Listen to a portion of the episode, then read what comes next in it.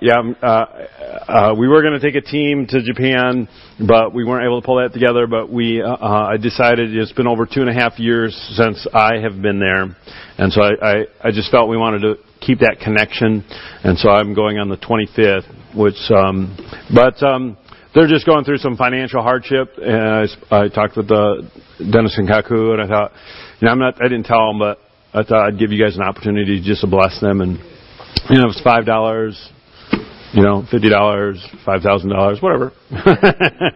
but it's also a Japanese custom, which I didn't know like the first three times I went. that you're supposed to bring a gift, you know. And so then I find, they kept giving me gifts, but then I, then I found out. um, speaking of gifts, we were at a church and coming and going. Uh, uh, Kathy and I just got back from Muskegon where we did a regional partners in harvest gathering at our church uh, up in Muskegon, and um, for their connection card, every service they gave away a hundred dollars. They would draw a card out of the bin and gave away a hundred dollars. I said, you know, if we did that in our church, I bet we'd get a lot more cards filled out. So, but you don't want us to bribe you, do you? ah, Someone who's honest. All right.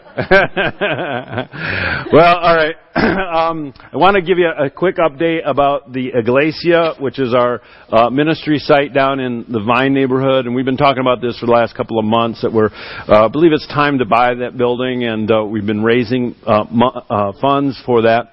Um, I actually wrote in this brand new, nice, fancy bulletin, completely updated but there's a little update, and so I'm not going to go over the details, but I do want to draw your attention to that and ask for you to read that because uh, I kind of just explain where we're at right now and the plan, uh, and just to summarize it, you know, I'm going to seek financing uh, for that.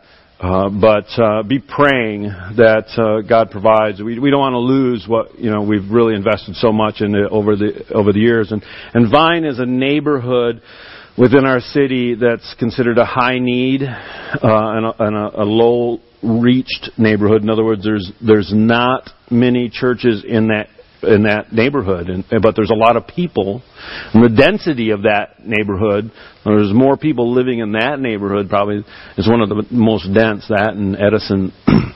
Uh, so there's a lot of people down there, but there's a lot of needy people, and so we just want it to be an outreach center, and so be be praying about uh, that God would make it happen. I, I just have a peace about this. I'm, I'm, I'm going forward. Obviously, you know, we, we've raised over eleven thousand dollars, but we we need at least thirty to get. Uh, we might, God might provide financing. That's what we need prayer for. Uh, but really, we need to pay it off and just buy it cash, hundred and fifty thousand. So.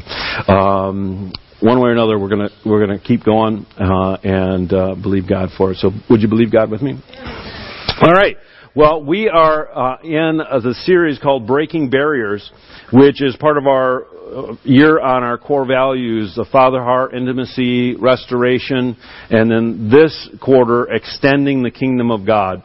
And so the first three uh, values that we talked about really deal with stuff that goes on in the inside. Understanding God as our Father, you know, getting to know uh, the Lord and one another in an intimate way, getting our hearts healed up. And all that stuff's good, but we need to understand that it leads to something, and it leads to extending the kingdom. Now we need that stuff because we can't extend the kingdom if we don't have the kingdom in us. Right? We can't give away what we don't have. And, and so we need the Father's love. We need to be transformed through uh, intimacy with God. We need to have fellowship and intimacy with one another. We need our hearts healed up so that when we reach out to the world, we have something to give. Not that we have to wait until we're perfect, because nobody's perfect. It actually, they all happen at the same time, and, and uh, it's a, it's a, they interact. And so as we get healed up, we're more effective in reaching uh, others. And as we reach others, actually, it, what's amazing is that when we start living as, as Christ followers, preaching the gospel, reaching the lost, a lot of the stuff in our lives just goes away. You know, when Jesus called his disciples, He didn't say, hey, come enter my training program for four years. And if you pass, then you can go to seminary for another two to four years. And then maybe we'll get you into an internship or residency where you can be trained. And eventually you'll be able to talk to people about the Bible and Jesus. Did he? They weren't even saved yet, right? He just walked up to these fishermen and said, hey, follow me. I'll make you fishers of men. It started right then. Uh, and that's the gospel. and so the, the gospel is when we come to Christ, we come into his mission of reaching the world.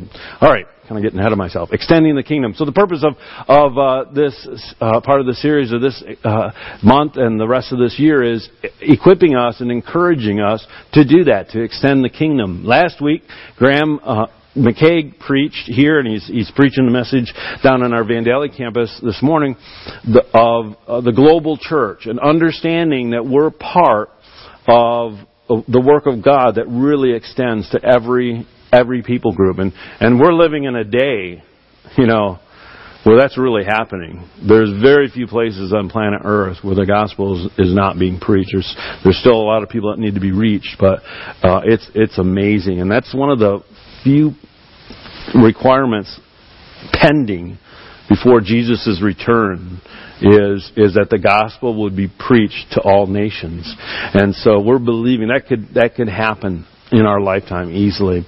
Um, and so the gospel is meant for every man, woman, and child on planet Earth. It, it really is true. Jesus loves every individual equally. Jesus' blood was shed as much for the the, the Hindu or uh, Muslim or Buddhist, uh, men, women, and child. It doesn't matter. Uh, the jihadists, you know, you name it. The atheists, hardened in their, you know, uh, academic world, if it be whatever. Jesus died for them. And, and, and, the, and the church is meant to reach the whole world. But you know what? There are barriers to the gospel. The gospel is meant for the whole world, but we come up against barriers when we preach the gospel. And that's what we're doing this month is talking about some of the barriers that we come up against. One is just making it real and meaningful in the 21st century. I mean, wow, we're living in the 20 we're living the future. You know, it's crazy. I never would have thought that we could do so much with a phone. All right, when I was a kid, or when I was growing up, you know, everybody thought it was going to be the television that was going to be the connectivity for the, you know, people would be connected through the television because it would seem like the most obvious, you know. But we just jumped right over that. Like, who needs a TV? You can watch everything on a phone. You can communicate. I mean, it's like you can control the world with your phone. Well, if you're uh, Iron Man, All right. but how do we make the gospel relevant? We can. It's just as relevant now as it was 2,000 years ago. You know, the real things in life haven't changed. Technology changed, but you know what? Hearts haven't changed. Love hasn't changed. Hatred hasn't changed. Lust hasn't changed. Courage hasn't changed. How do we even know who to share with? Who's our neighbor? Mark's going to be talking about that. How do we communicate the gospel with a family member? when I was young, as a Christian, I was bold. Unlike now. but I was kind of overbold, and my brother kicked me out of his house for preaching the gospel. He finally got fed up. He literally took me to the door and pushed me out and shut the door.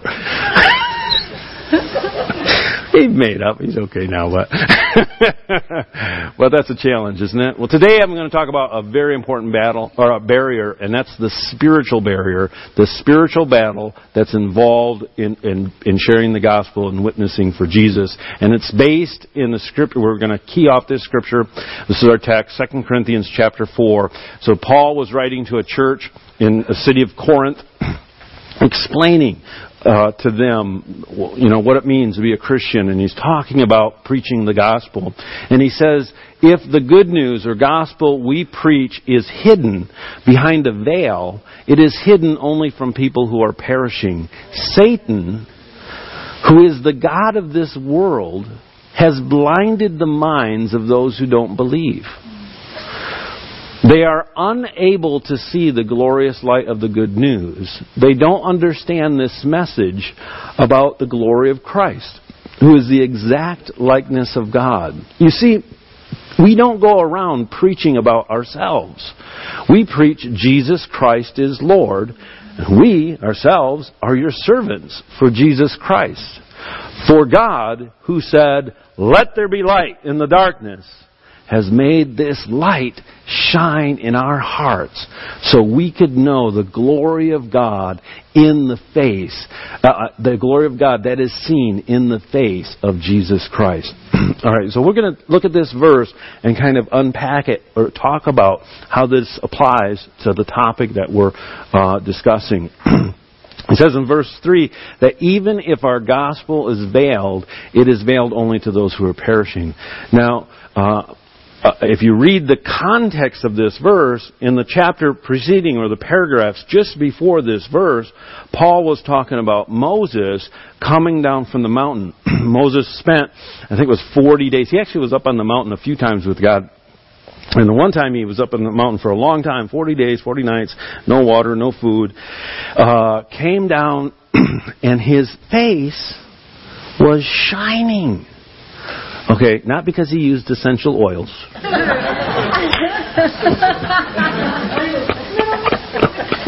it wasn't coconut oil that made his face shine, okay? It wasn't just because he was in a good mood, okay? This guy's face was beaming. Alright? Now think about it. you know, you wonder if he knew that when he was walking out. I was like, man, this, the path is really light. He is a light unto my path, right? so while the moon, while the moon just got brighter. it's kind of weird. What a weird night. It's, it's so easy to walk on this path. And then he walks in, and all the people are like, you know. yeah, he's. Remember, Moses was the most humble man who ever lived. The Bible says, right? So this is a really humble guy, and he's shining. introverts can talk about that. it's such a hassle to be an introvert, and, and my face is shining. you know, so he comes down from the mountain, his face is like shining. He's like, oh, I'm just trying to be humble, guys. And you know what he finally does? He takes a veil. Just at the same time. because he's just a humble guy. He says, okay, I'm, I'm scared everybody. I'm just going to.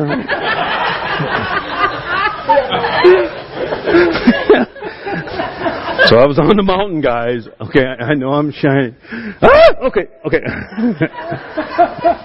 and God said, well, I'll write it down so you can read about it. You know, and he goes in his tent. so there it was. Moses put a veil on his face. So Paul was describing that um, uh, and, and talking about that story, and then he, he goes forward with the story. Here we go. and he said that the Jews, the Jewish people, still had that veil over them when they read the Bible because because Moses had been in God's presence and was shining forth God's uh, glory, and the Israelites couldn't deal with it, so they, so Moses covered himself up. And now, Paul was saying, when the, the Jewish people read the scripture, it's like they were covered up because they couldn't see the light of what God was trying to communicate. Does that make sense? All right. Well, it's good. If you see it, I don't see it. All right. Um, but then he goes on and he says, Paul then takes that historical reference of what happened, one, in Moses' time, two, what was happening currently in Paul's time, and that the Israelites, the, the, the, the followers uh, of the uh, um, Hebrew religion, they read the Bible, but they couldn't see it because they were covered with this veil. So Moses' veil is now on them, but then he takes it and c- connects that imagery and that truth, if you will, to what's happening now. Right? Which is the current revelation of God or the preaching of the gospel. And so he says, okay, now the veil isn't over the messengers, over the messenger, like Moses, right? Now the veil has been taken off, and now the veil is over the people that are supposed to hear it. Like Anthony. Yeah. And he's like, what? Who turned off the lights? yeah. And so this is the image that Paul is helping us understand uh, what actually happened. Paul or Moses put that veil over his face so he wouldn't scare the Israelites. But now Paul is saying, listen, we're to be messengers unveiled. We're to preach the gospel unveiled. Don't do what Moses did. Oh, but people will get scared. Yeah. It's okay. You know? They need it. Uh, a friend of mine actually spoke at the at the Muskegon conference. He's actually from Ontario and had him do a, a teaching. He skyped him in and he talked about we have to, as Christians, we have to learn about living awkward. We need to be comfortably being awkward about our faith. And, and, and look for opportunities to, to to communicate the love of Jesus. You know, I was thinking about this. you don't mind if I use you? no, you don't. You're sitting in the front row. This is what happens. That's why people don't sit in the front row. well, if somebody's covered, you know, they might not be able to see him, but they can feel, huh? Yeah. If you touch somebody. And we have to get in people's lives, and then they can hear. We'll get to that later. Oop, well, there we go. um, so uh, we are to preach unveiled the gospel of Christ. Stopped working. there you go. All right. So the veil is not on the messengers, but it's now on the hearers or the lost. There still remains a veil. All right? It's the veil the enemy uses to cover the eyes of those who are, are lost.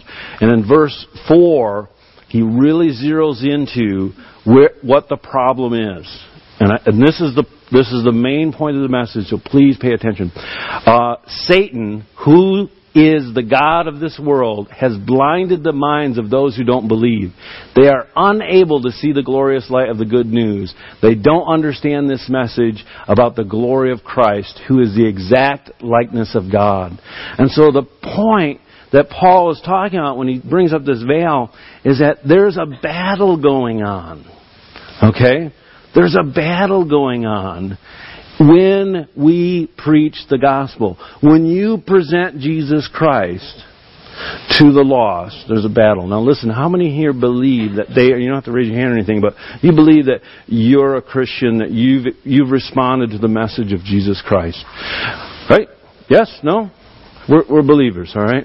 Uh, that makes us ambassadors. We believe that we're ambassadors? Yes? Amen? All right. So that means if you're an ambassador of Christ, every time you're in the presence of someone who has not accepted Jesus as Lord, who doesn't know Jesus as, as uh, Christ, as Savior, there is a spiritual battle going on. Mm-hmm. All right? Mm-hmm.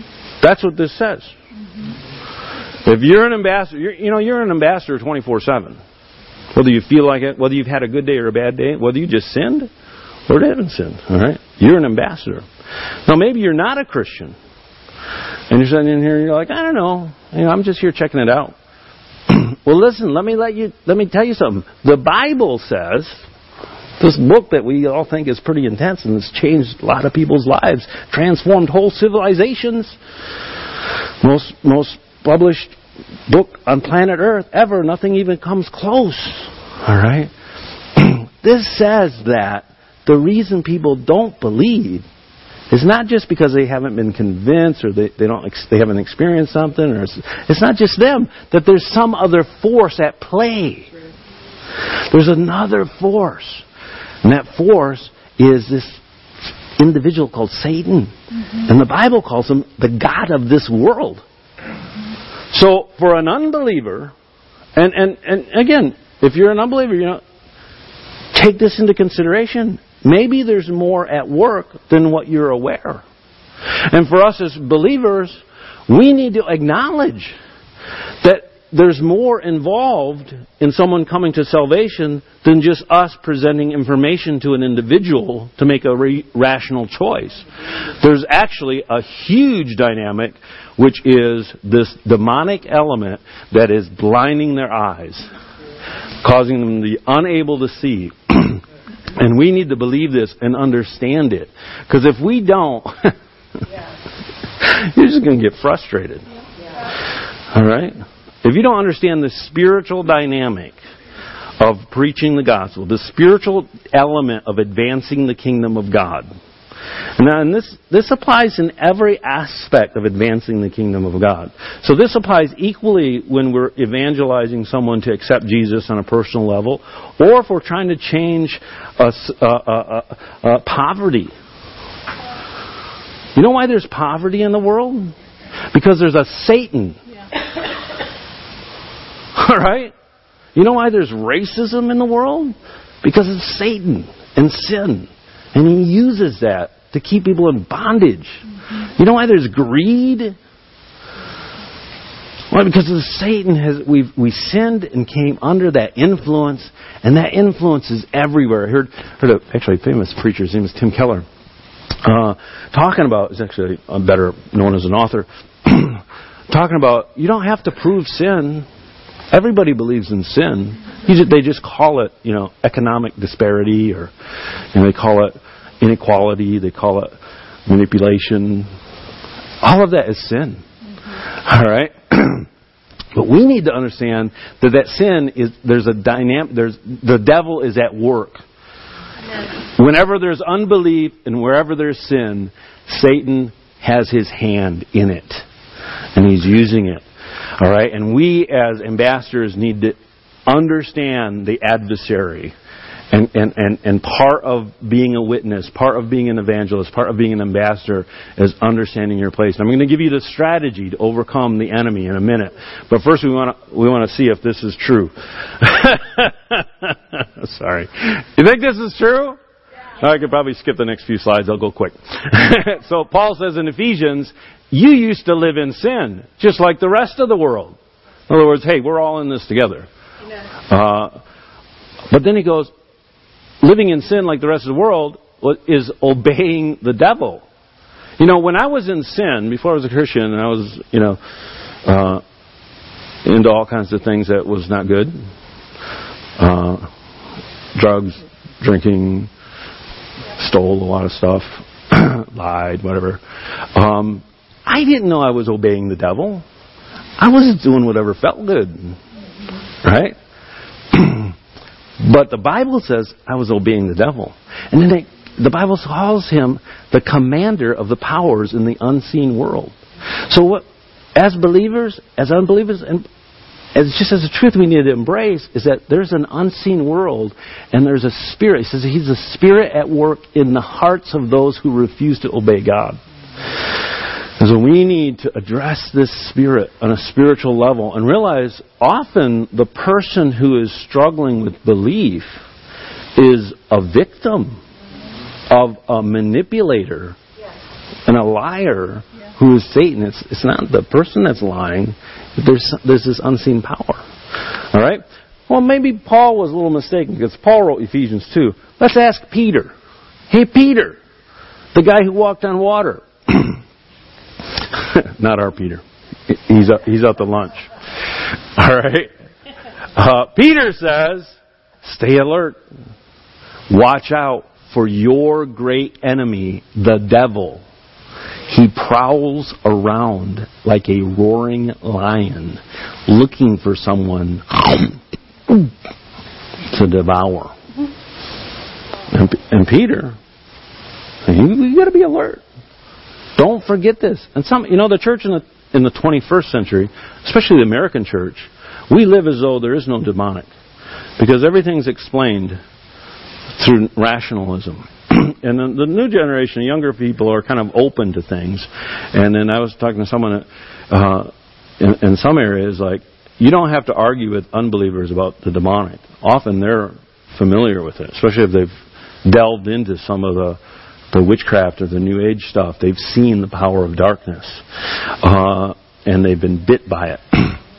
Peter and Paul both say we need to be aware, aware of this and alert.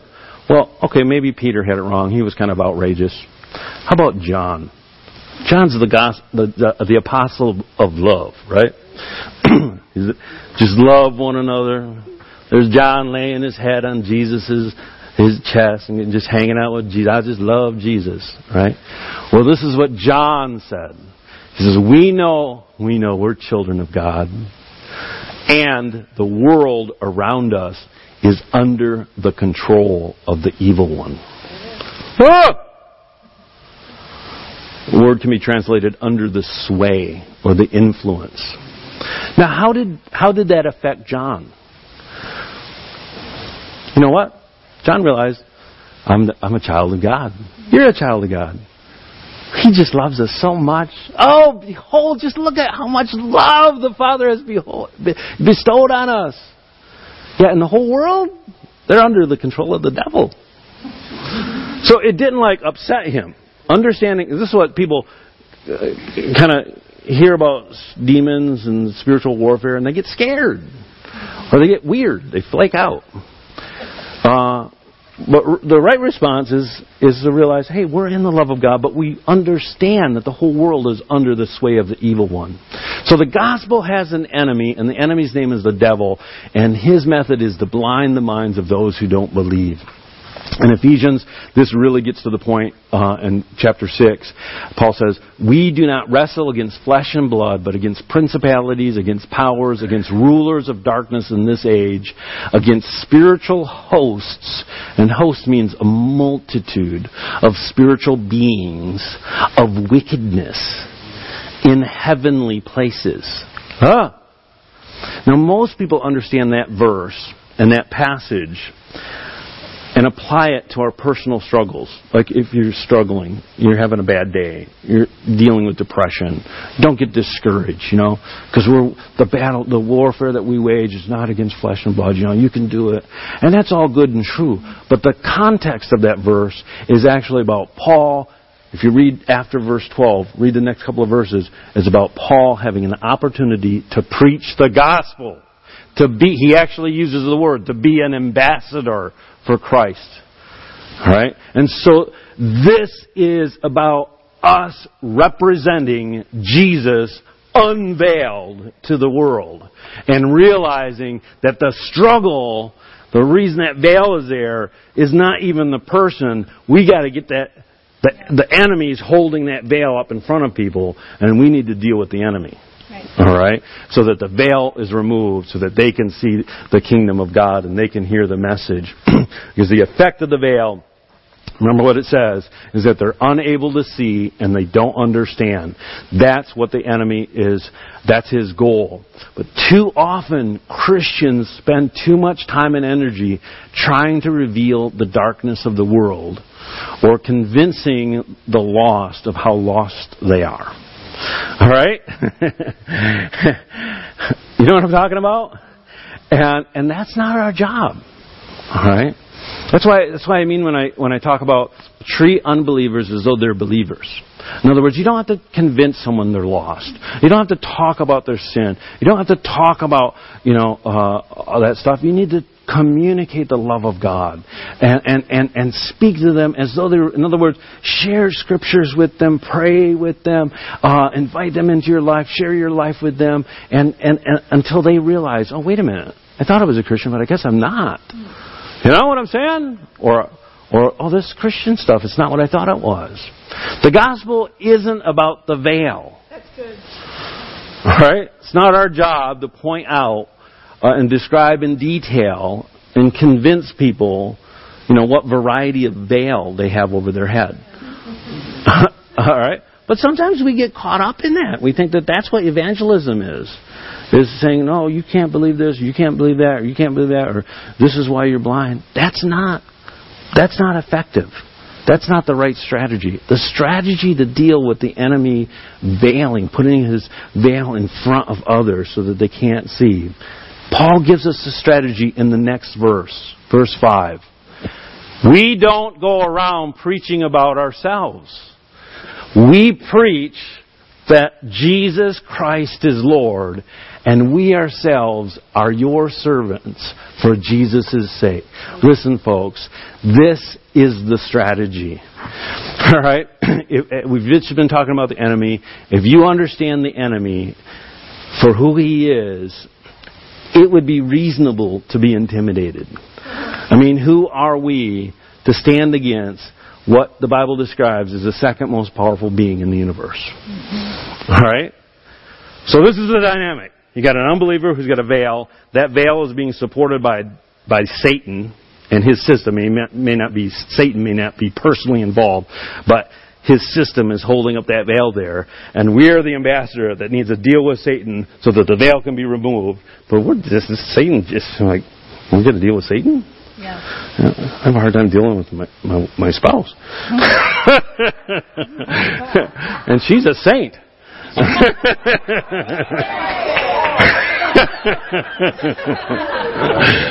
All right. So that intimidation factor is exactly what Paul addresses, okay? Because he says this is a strategy. We don't preach ourselves. It's not about you. It's not how much you know or how good you do it. Or how good you are, because you're not that good. You're not good enough to save the world. You're not good enough to save your neighbor. You're not good enough to save yourself. That's the gospel. That's the good news. Let me thank God. All right? We're just servants. Well, who are we servants to? Well, everyone. See, Paul says we're servants to you. So he's using his, his own life as an example. We're servants to Jesus Christ, but in serving Jesus Christ, we follow his example, who came as a servant to all. In fact, one of his, one of the titles of Jesus, the Messiah, is the servant, the servant, who gave his life a ransom for all. And so we serve Jesus by being a servant to who? To everyone. So when you come up to someone that's veiled and there's Satan standing there, you serve that person. Because you know what? You're just there. It's not about me. It's about Jesus. Jesus loves. The face of Jesus. The message of Jesus. The person of Jesus. Not information about Jesus, although that's part of it. But that's not what removes the veil. Okay? See the difference between information about a person and the person? We're to be the person. You're the only Jesus some people will see. Does that mean you have to be perfect? No, you have to reflect Him mm-hmm. to the best of your ability and just preach, proclaim. Preach means to, to reveal Jesus Christ. Talk about what Jesus did in your life. Mm-hmm. All right? Talk about, you know, Jesus is Lord. What does that mean? It means ultimately everybody's going to answer to Him. Well, how could he do that and, and, allow evil to happen in the world? That's exactly why he's Lord. That's exactly why he's coming. That's exactly why he died on the cross. How could God be God and let children suffer? That's precisely why Jesus came to demonstrate how devastating suffering is. That he became the suffering one. That he suffered uh, uh, wrongfully so that when he comes again, no one will be able to accuse him of being a false judge because he's taken the place of the lowest. And so when he administers judgment, it will be done in righteousness. Oh, evil in the world isn't a proof against the existence of God. It's one of the biggest proofs for the existence of God. Okay? But we need to understand that. All right? the strategy of displaying the person of Jesus Christ and his attributes, lordship, his love, his servanthood, all of that, is the strategy that overcomes every barrier. And listen, it was Jesus who said, Hey, be of good cheer. Hey, be happy because I've overcome the world. Jesus understood the world system. Jesus knew perfectly well when he said that, that Satan was the one behind the world system. Jesus knew perfectly well that he was about to suffer the death on the cross. Okay? And that's why he said, hey guys, I understand really clearly what the system's like.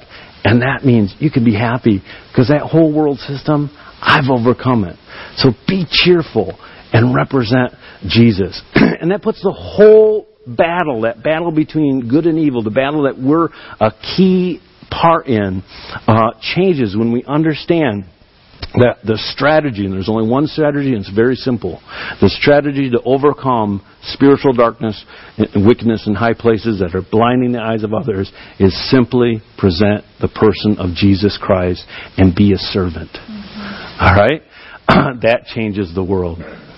And then he goes on, he says, uh, For God says, verse 6, uh, let there be, for, the, for God who said, let there be light in the darkness, has made this light shine in our hearts so we could know the glory of God that is seen in the face of Jesus Christ.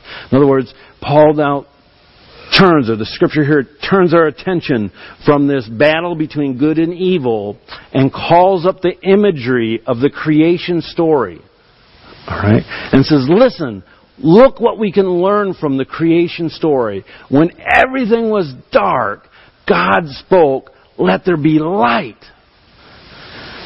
And, and it's now saying, okay, what happened then is now happening presently when we preach the gospel. Alright? That the light shines and there's new creation. Because salvation is new creation. Alright? Everything is created anew.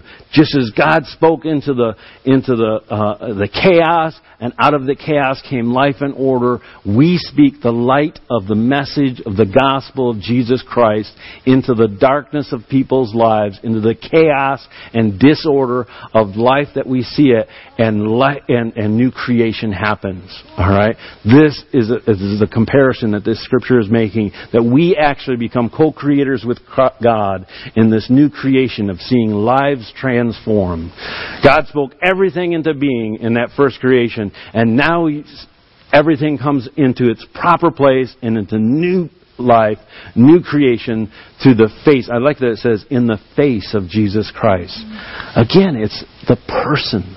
And so when someone's covered with a veil, if we're beaming the light of Jesus Christ, it's going to get up under or it's going to penetrate through. You know, I can still see those lights in the ceiling, right? And so if the light's bright enough, and again, it's not ourselves, it's Jesus Christ.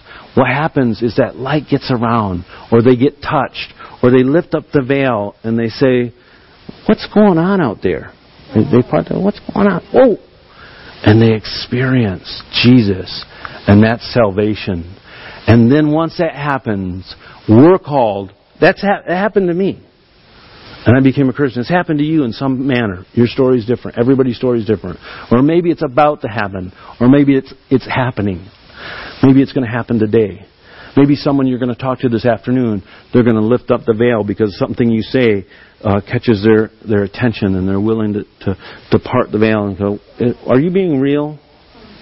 Oh, they loved me. You know? and something happens. But once that happens and we embrace Jesus and we're changed, then we're called to radiate the light.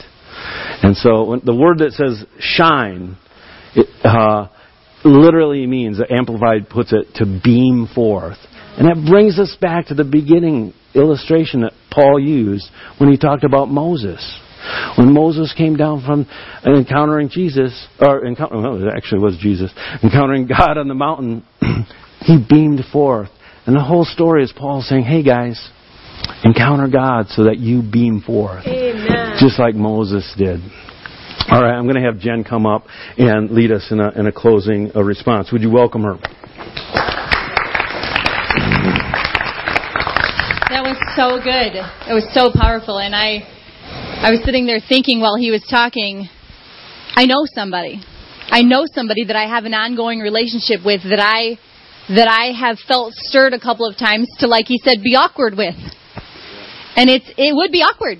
It would be really awkward because it's, it's more of a professional kind of relationship and she provides a service for something and it, I have felt like, okay, God, I know you're stirring something inside of me to share with them something but that would be really awkward. And I think that's the exact word I use. That just feels really awkward. God, I don't know exactly how to do that. I don't know exactly how to say what I have to say. But while I was sitting there, that was stirring inside of me. I have someone to be awkward with, and I believe that each of us do. And I want you to take I want you to take some time. I don't know if right now God is revealing someone to you, if maybe later today God will reveal someone, or maybe even this week, but I would encourage you to, to bravely and courageously ask God to show you someone to be awkward with. It's a hard thing to do. It's so hard. Because it means being vulnerable.